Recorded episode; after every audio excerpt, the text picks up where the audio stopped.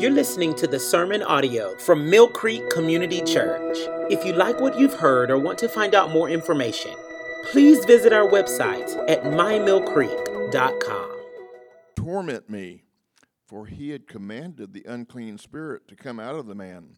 For many a time it had, been, it had seized him. He was kept under guard and bound with chains and shackles, but he would break the bonds and be driven by the demon into the desert. Jesus then asked him, What is your name? And he said, Legion, for many demons had entered him, and they begged him not to command them to depart into the abyss. Now a large herd of pigs was feeding there on the hillside, and they begged him to let them enter these. So he gave them permission. Then the demons came out of the man and entered the pigs, and the herd rushed down the steep bank and into the lake and drowned. When the herdsmen saw what had happened, they fled and told it to the city and in, and in the country. Then people went out to set to see what had happened, and they came to Jesus and found the man from whom the demons had gone, sitting at the feet of Jesus, clothed and in his right mind, and they were afraid. And those who had seen it told them how the demon possessed man had been healed. Then all the people of the surrounding country of the Gerasenes asked him to depart from them, for they were seized with great, great fear. So he got into the boat and returned. The man from whom the demons had gone begged that he might be with him, but Jesus sent him away, saying, Return to your home and declare how much God has done for you. And he went away, proclaiming throughout the whole city how much Jesus had done for him. Now, when Jesus returned, the crowd welcomed him, for they, for they were all waiting for him. And those who came, and, and there came a man named Jairus, who was a ruler of the synagogue. And falling in, at Jesus' feet, he implored him to come to his house, for he had an only daughter, about 12 years of age and she was dying. As Jesus went, the people pressed around him, and there was a woman who had had a discharge of blood for 12 years. And though she had spent all of her living on physicians, she could not be healed by anyone. She came up behind him and touched the fringe of his garment, and immediately her discharge of blood ceased. And Jesus said, Who was it that touched me? When all denied it, Peter said, Master, the crowds surround you and are pressing in on you. But Jesus said, Someone touched me, for I perceive that power has gone out from me. And when the woman saw that she was not hidden, she came trembling, and falling down before him, declared in the presence of all the people why she had touched him, and how she had been immediately healed. And he said to her, Daughter, your faith has made you well. Go in peace. While he was still speaking, someone from the ruler's house came and said, Your daughter's dead. Do not trouble the teacher anymore. But Jesus, on hearing this, answered him, Do not fear, only believe, and she will be well. And when he came to the house, he allowed no one to come to uh, enter with him except Peter and John and James, and the father and mother of the child. And all were weeping and mourning for her, but he said, Do not weep, for she is not dead, but just sleeping. And they laughed at him, knowing that she was dead. But taking her by the hand, he called, saying, Child, arise. And her spirit returned, and she got up at once. And he directed that something should be given her to eat and her parents were amazed. But he charged them to tell no one what had happened. Let's pray. Dear God, I thank you for this recording of your miracles, the miracles of Christ through Dr. Luke, a physician himself. God, I just thank you that we have this recorded scripture that we can hear and read and believe. God, I pray that you will be with Jonathan today as he brings your word. Help us to be learners. Help us to go out of here responding. And Lord, as we have this day, I pray a special comfort on the Birch family as we celebrate Joni's homegoing. God, I also pray for those in this congregation who are suffering from cancer and chronic illnesses and challenges that are causing us difficulty here on earth. But God, help us to keep our eyes on you and an eternity in heaven. In Christ's name I pray. Amen.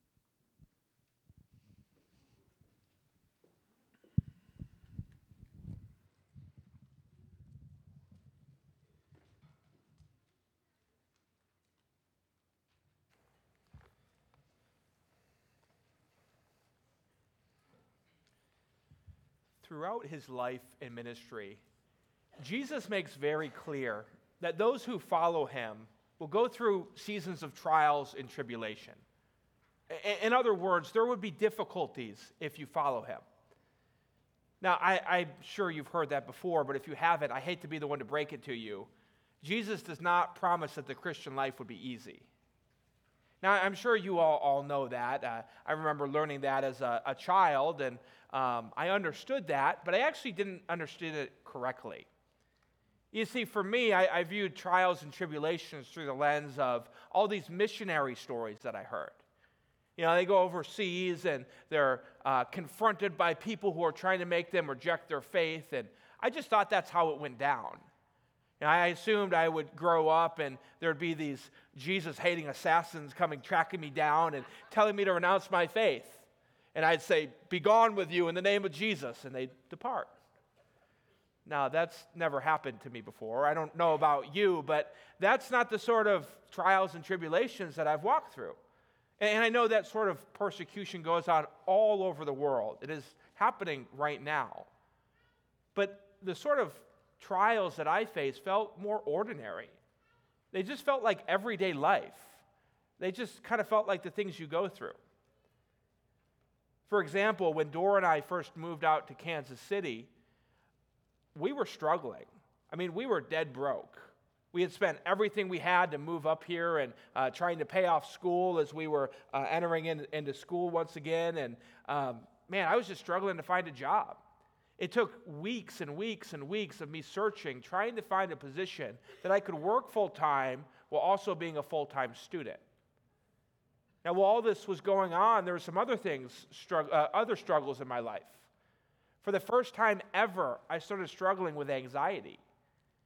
I'd be driving to the store or at work, and I'd just get hit with this sort of tension. I'd feel my, t- my chest start to tighten up, and all of a sudden I'd be struggling with fear and worry out of nowhere. Now, of course, I knew what anxiety was, but I had never experienced it before. Now, on top of that, even when I wasn't struggling with anxiety, I just felt numb all the time. I would uh, open up my Bible and, and try to read the text, and I'd try to pray at night, and I just felt like, man, God isn't listening. I, felt in many ways like I was abandoned. I felt like the scriptures weren't for me, and even times I wondered if I was a Christian. I remember one day being at a marriage conference with Dora and sitting there listening to the, the pastor talk about depression, and all of a sudden it hit me. And I turned to Dora and I said, I think I'm depressed. And, and through all that, I just felt alone. I, I felt abandoned. And oftentimes, I even felt like God didn't exist. The point is that through all of this, there was no Jesus hating thugs trying to get me to renounce the faith. It was my own heart, it was my own struggles. And they all felt very normal. Now, I, I, don't know what you struggle with, and maybe you're struggling here today, but we have to understand that these struggles, these ordinary struggles that we go through, this is what Jesus is talking about. Yes, he's talking about persecution and suffering, but he's also talking about the everyday average struggles of life fear, anxiety, depression, temptation, all the things that bear down on us, trying to get us to deny Jesus Christ. And oftentimes it feels very normal. Well, I'm here to tell you today, I'm here to convince you that what you're struggling with, Jesus is the answer. What you are struggling with this morning, having the right understanding of who Christ is and who he came to be with you, is the answer to the struggle that you have this morning. As we enter into our text this morning, we will be looking at four ordinary life stri- struggles.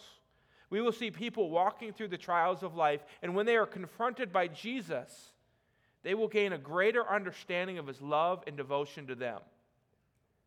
As we look at our text, we're going to be asking two questions. Number one, who is Jesus? And number two, knowing who Jesus is, how do we respond to tribulation? As we do so, we will be looking at these four ordinary events that will help us piece together who Jesus is. So, with that in mind, please open up your Bibles to Luke chapter 8, verses 22 to 56. And the first question we'll be diving into this morning is Who is Jesus?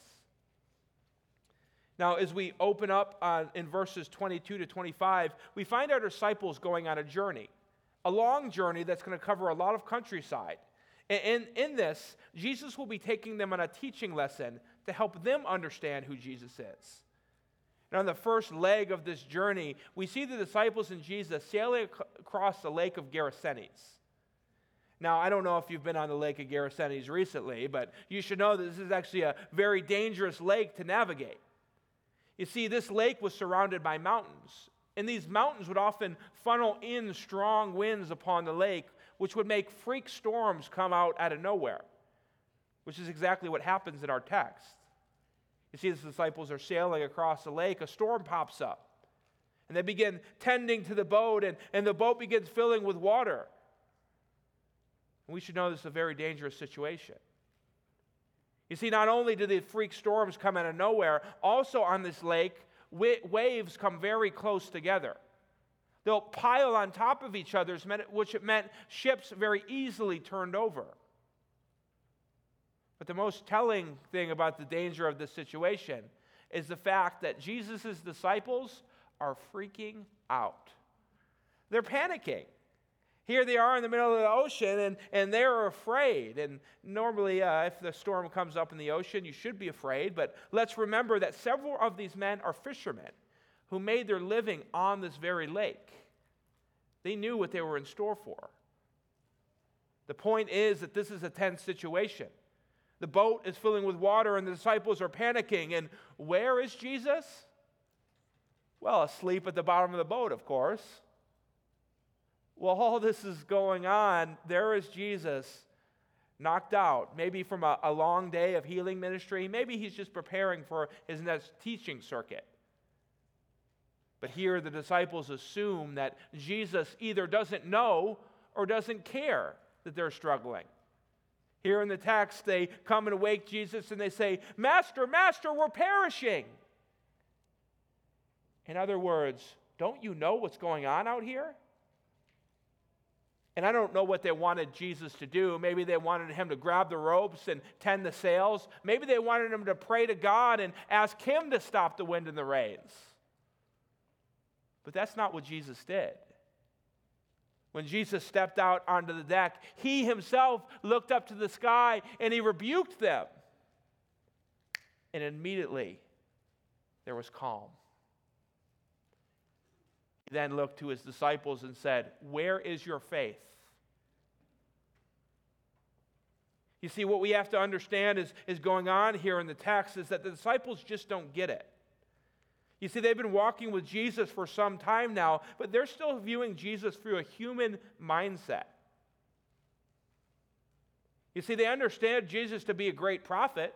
They understand it stood him to uh, uh, command great miracles and have great authority. And they understood he was a man sent from God. But in their mindset, they still viewed him as just a man. And here's the first confrontation where they ask this question Who then is this? Well, the first answer we see from the text He is the one who commands the forces of nature.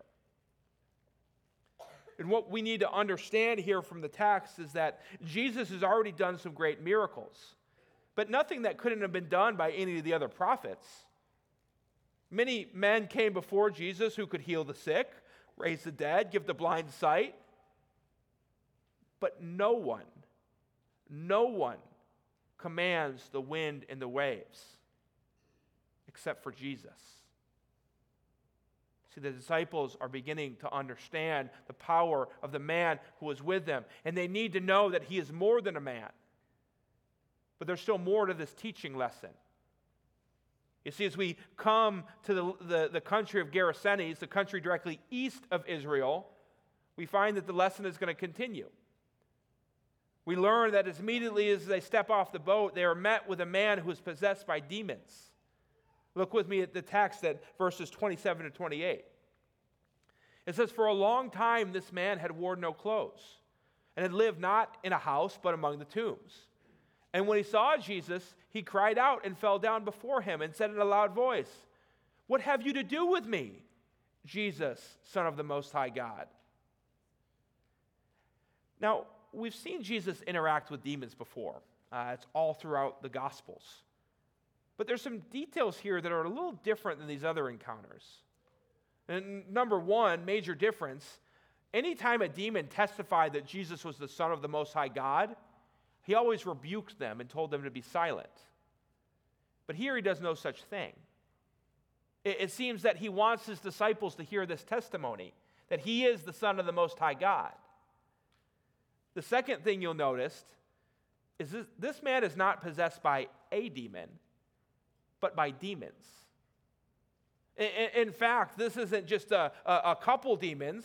We learn that this demon refers to himself as legion, which is a military term, which was a unit of troops over 5,000 in number.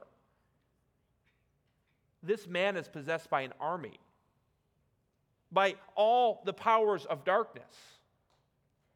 In other words, what we have in this situation is Jesus stepping out into enemy territory, a nation outside of the control of God's people.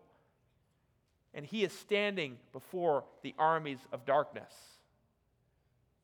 Now, one might assume that a, a prophet would cower or pray to God to beseech him to cast these demons out or, or run in terror. But once again, Jesus does none of the above. In fact, when Jesus steps before this man possessed by demons, it is they who cower before him. In fact, in verse 31, the demons actually beg Jesus not to send them to, into the abyss. The, uh, the abyss here in the text is a, a term for the deepest, darkest place of Sheol, where the fallen angels were kept in chains. If you want to know more about that, you can see 2 Peter chapter 2, verse 4. In other words, this man who had been bound by chains his whole life and broken free, this man who had demonic strength, was afraid that Jesus would chain him. He knew the power that stood before him.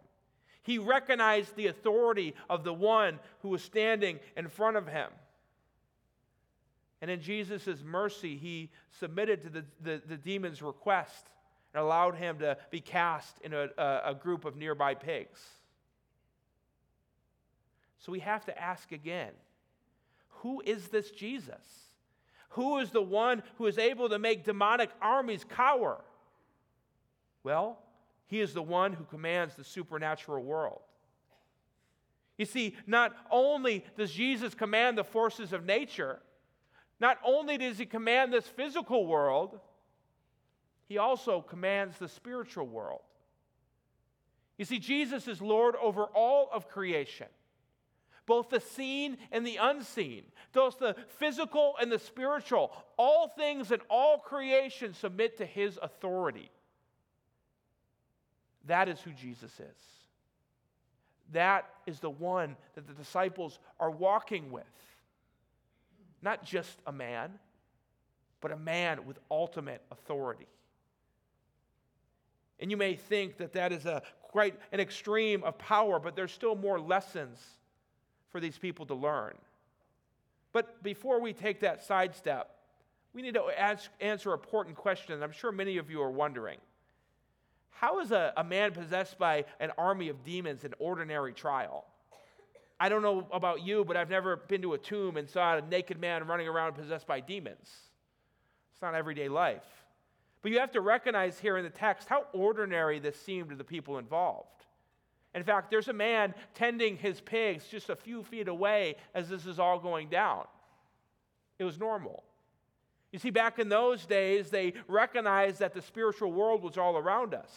They realized that demonic powers were influencing this world that we're in. They understood that we are in a battleground.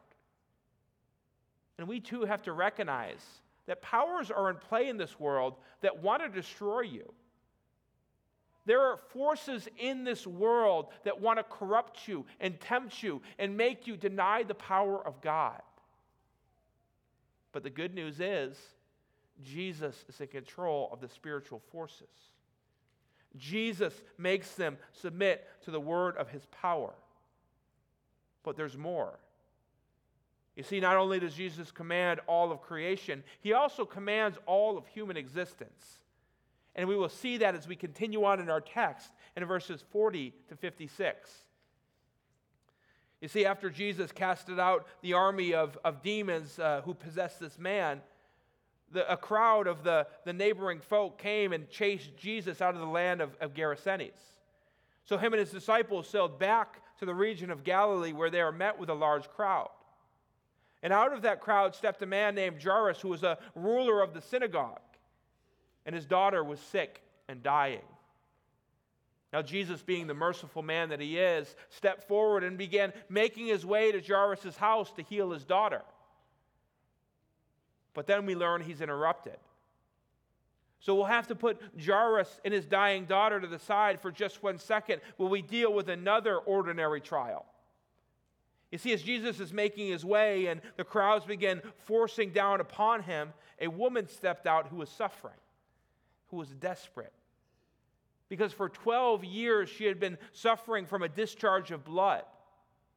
Now, we don't know exactly what this discharge is, but we know that this would have brought great shame to the woman. You see, in Leviticus 15 19, if anyone had a discharge of blood, they actually had to separate themselves from the rest of society because they would have been considered unclean. That meant for 12 years she was living in isolation. 12 years she would have been seeking doctor after doctor, looking for someone to heal her. And then comes Jesus. And she worked her way to the front of the crowd and she grabbed onto the hem of his garment, and immediately she was healed. Now, her ailment would have brought great shame with it. It would have been considered the, the pouring out her, her, lo- her, her life from her, her veins as she was bleeding. And so we see as she is healed, she steps back into the crowd, hoping to be seen by no one, so she wouldn't be rebuked for her act of courage. And she was hoping no one would notice, but we see here in verses 45 to 46 that someone notices. Read that with me. It says, And Jesus said, Who is it that touched me? And when all denied it, Peter said, Master, the crowd's surrounding you and they're pressing it on you. But Jesus said, Someone touched me, for I perceive that power has gone out from me. Now, on the surface, it may seem like Jesus doesn't actually know who touched him. But, but we learn throughout the Gospels that Jesus has the ability to read hearts and minds. He understands the hidden will of people, so he knows exactly who touched him. But his disciples still aren't getting it. They still are viewing Jesus through a human perspective. In fact, Peter almost scoffs at Jesus when he asks who touched him. Well, Jesus, there's a great crowd on you. Everybody's touching you. Peter didn't think that Jesus got it, but Jesus gets it. He knows what's going on here, and he knows who touched him. But Jesus is not looking to rebuke the culprit, but is actually looking to honor her. Look at what happens here in verse 47. It says, When the woman saw that she was not hidden, she came trembling. And falling before him, declared in the presence of all the people why she had touched him and how she had been healed immediately. And it says in verse 48 And Jesus said to her, Daughter, your faith has made you well. Go in peace. You see, even though the disciples didn't believe that Jesus knew what was going on, Jesus gets it. It's the disciples who were confused about the man who was standing before them, and they needed to know that Jesus understood what's going on in this woman's life. And he knows what's going on in your life.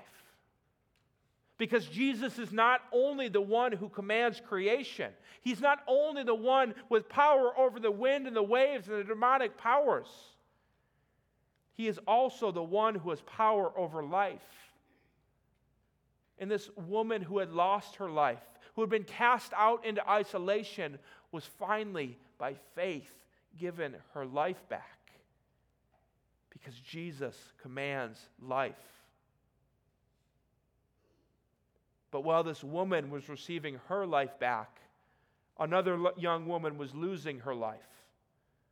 Look what it says in verse 49. It says, While he was still speaking, someone from the ruler's house came and said, Your daughter is dead. Do not trouble the teacher anymore. You see, Jairus, who was desperate to see his daughter healed, Jairus, who longed for the, the master to come to his, his, his house, has now lost his beloved child.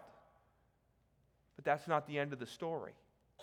You see in verse 50, Jesus speaks up and he says, Do not fear, only believe, and she will be well. So Jesus takes a few of his disciples with him. Peter, James, and John, and they enter into the house. And when they get there, all start mourning over the loss of this girl. But Jesus says, She's not dead, she's only sleeping. And what do his disciples do? The disciples who saw Jesus cast out demons and calm the wind and the waves, what do they do when Jesus makes this declaration? They laugh. Oh, silly Jesus. You don't get it. She's not sleeping, she's dead. See, they still don't understand. Even after this, they still don't know who this is standing before them. But they have one more lesson to learn. Because seeing the girl dead on her bed, he reaches down and grabs her hand and says, Child, arise. And immediately she lived. See, what the disciples are seeing here is that Jesus not only commands the living, not only does he command life, but he is the one who commands death. And he has the power to make the dead live.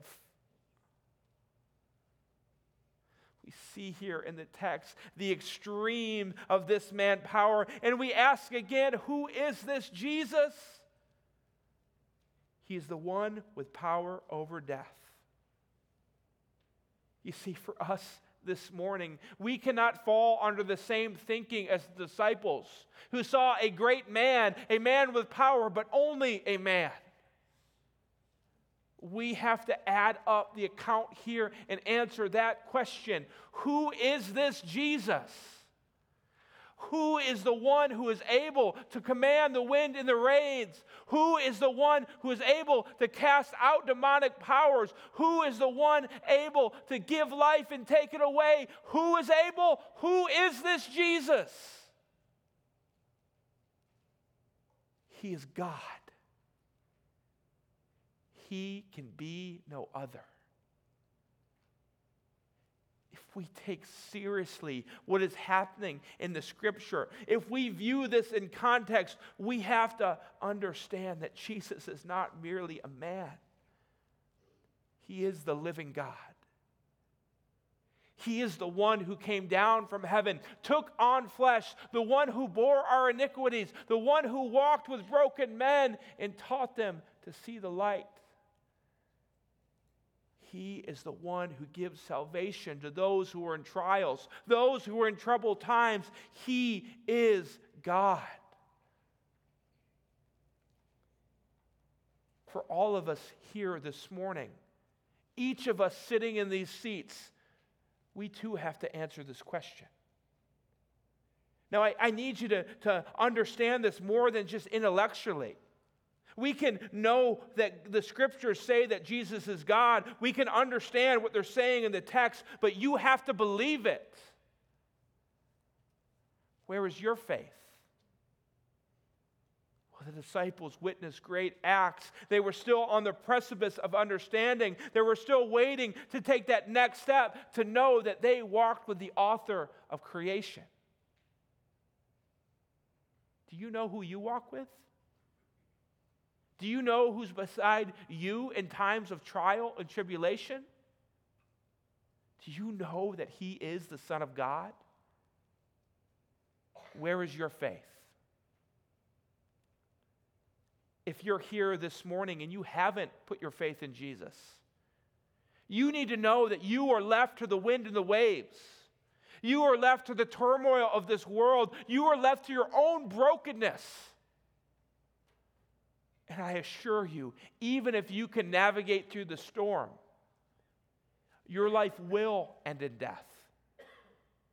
But the promise that we see in Scripture, the truth that is poured out in these pages, that if you believe in Jesus, you will have life and life everlasting.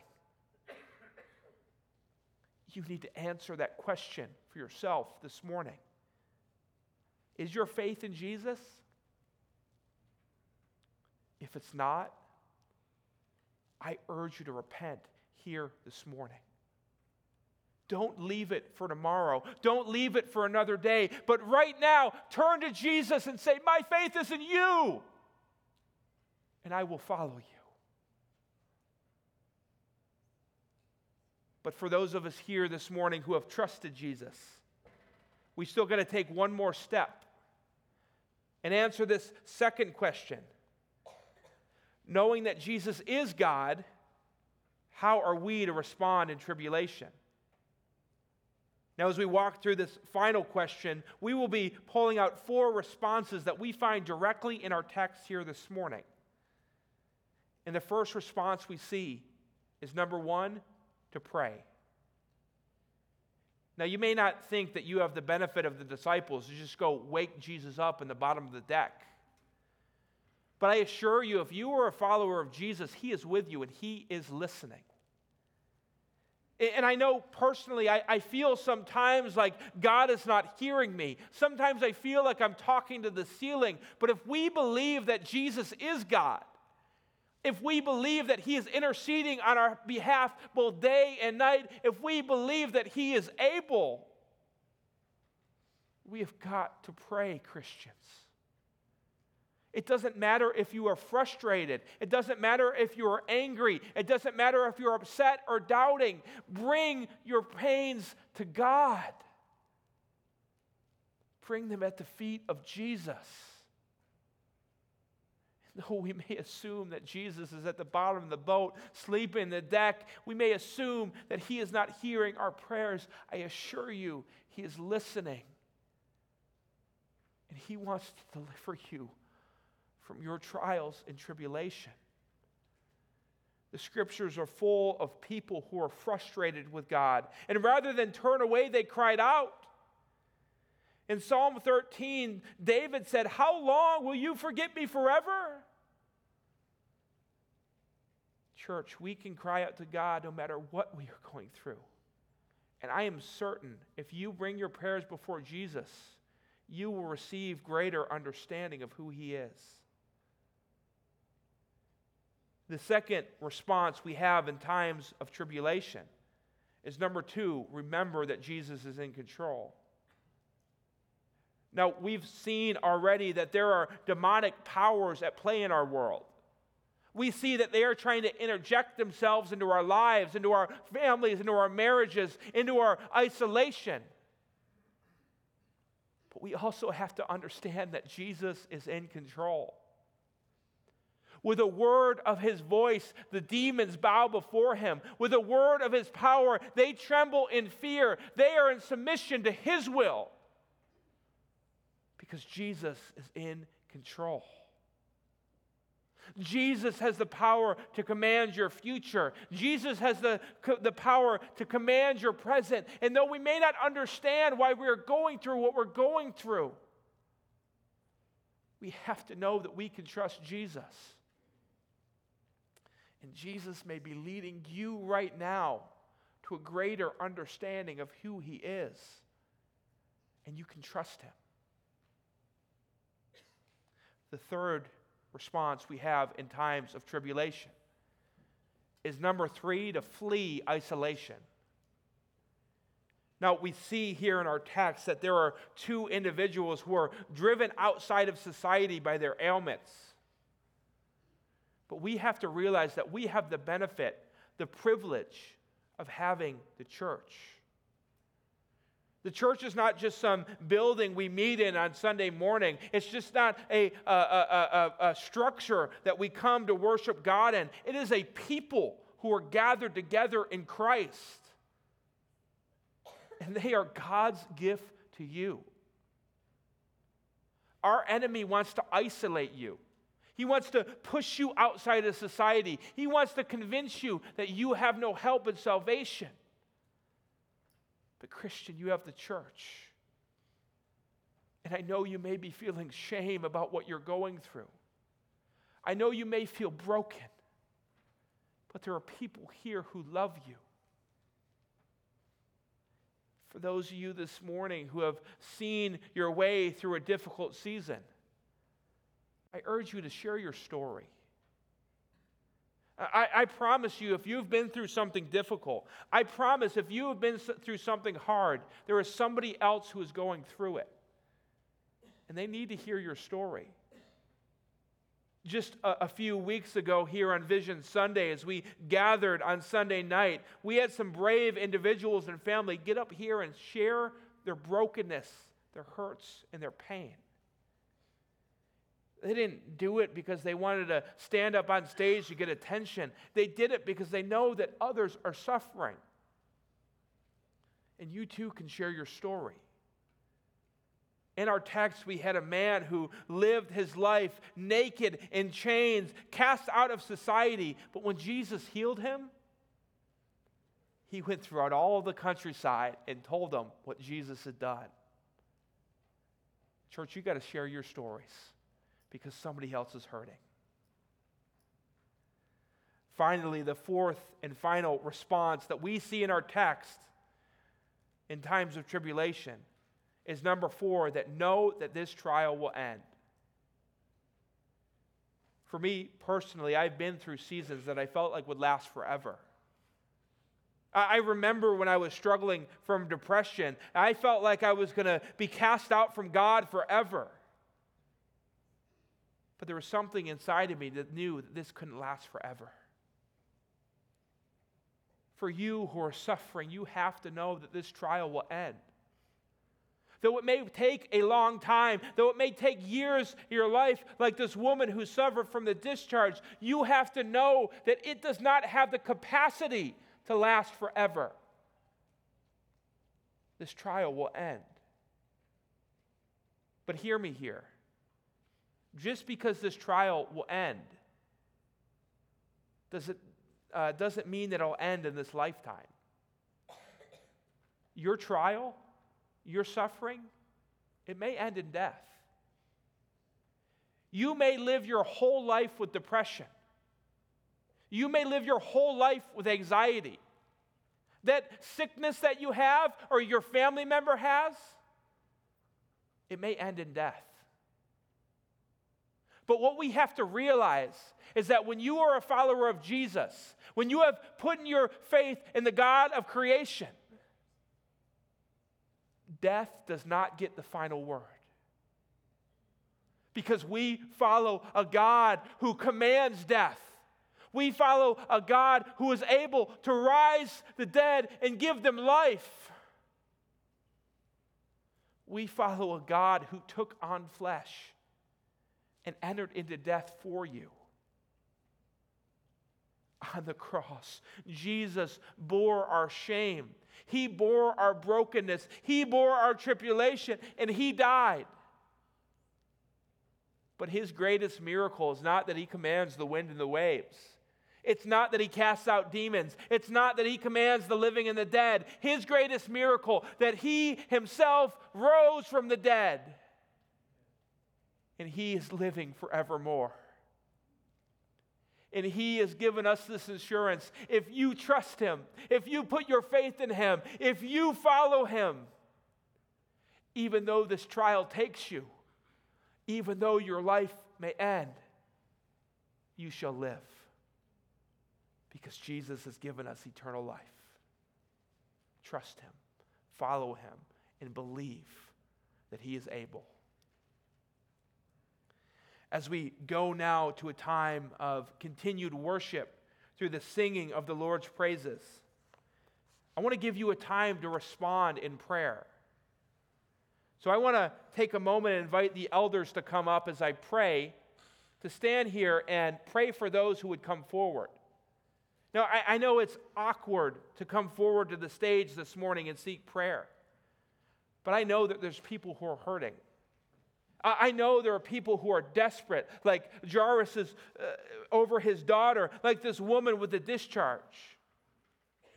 I urge you to take a step of faith this morning and seek someone to pray with. And if you don't know Jesus, now is your time to respond. Find someone, pray with them here this morning. Now let's go to prayer in a time of worship. Let's pray. Lord, we praise you for the life that you have given us. We praise you for the truth that we have in you, that though death may come for us, Though brokenness may plague our lives, we shall have life forevermore. God, if you're moving in hearts this morning, I ask that you would stir them out of their seats to come forward to the front here this morning, to pray with someone, to receive Jesus, to cast down that brokenness and hand it over to the cross. Lord, in you we have life, and in you we worship. And it's in you, Jesus, we pray. Amen. If you like what you've heard or want to find out more information, please visit our website at mymillcreek.com.